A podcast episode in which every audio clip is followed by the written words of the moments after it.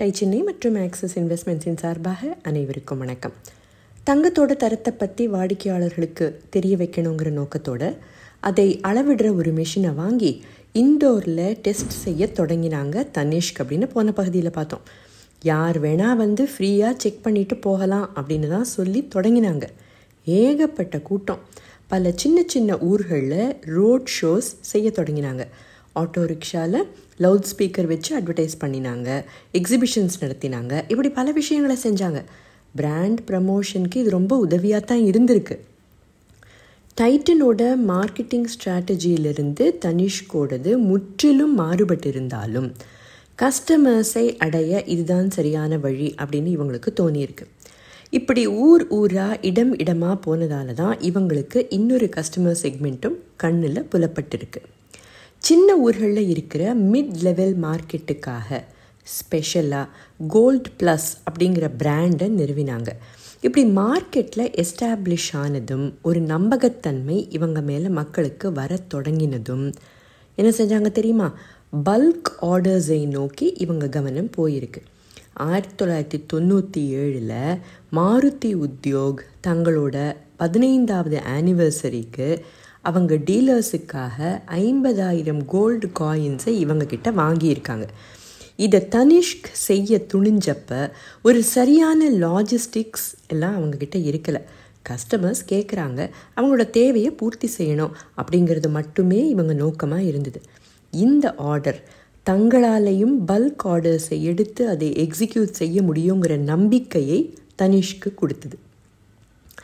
இந்த order execute செய்ய இவங்க கிட்ட இருந்தது ரெண்டே மாதங்கள் தான்.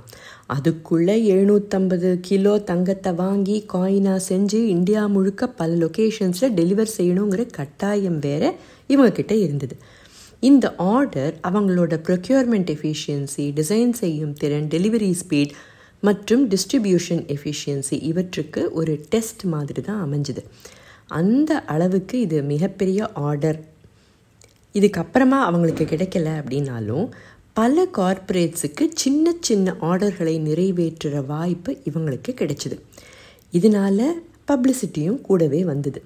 ஏப்ரல் ரெண்டாயிரமாவது வருஷம் புனேயில் தங்களோட முப்பத்தி ஆறாவது ஷோரூமை தனிஷ்க் திறந்திருந்த நேரம். முதல் குவார்ட்டர்லேயே டாட்டாவின் ஜுவல்லரி பிஸ்னஸ் ஓரளவு ப்ராஃபிட் செய்ய தொடங்குச்சு.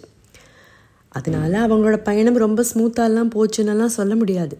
லீடர்ஷிப்பில் மாற்றம் இதனால் பணியாளர்கள் மத்தியில் ஒரு பயம் ஃப்ரான்ச்சைசி ஓனர்ஸ் கிட்ட குழப்பம் இந்த பிராண்டு நிலச்சி நிற்குமா நிற்காதான்னெல்லாம் ஒரே கன்ஃபியூஷன் எல்லாரையும் கூப்பிட்டு பேசினாங்க.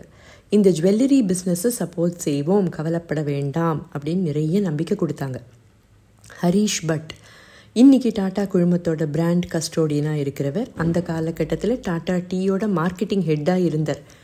டைட்டனோட வைஸ் பிரசிடெண்ட்டாக பதவி ஏற்றுக்கிட்டார் இது நடந்தது ரெண்டாயிரத்தி இரண்டோட முற்பகுதியில். ஜர்க்ஸீஸ் தேசாயும் ரிட்டையர் ஆனார். தனிஷ்கில் என்ன நடந்துட்டு இருந்தது? தங்கத்தோட தரத்தை ஃப்ரீயாக செக் பண்ண மக்கள் வந்துக்கிட்டு தான் இருந்தாங்க.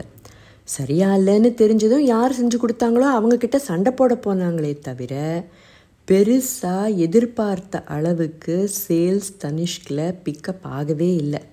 ஏன் தெரியுமா? இதை அடுத்த பகுதியில் பார்க்கலாம். அதுவரை பிஸ்னஸ் கதை கேட்க எங்களுடன் தொடர்ந்து இணைந்திருங்கள். அடுத்த பகுதியில் சந்திக்கும் வரை டை சென்னை மற்றும் ஆக்சிஸ் இன்வெஸ்ட்மெண்ட்ஸின் சார்பாக அனைவருக்கும் வணக்கம்.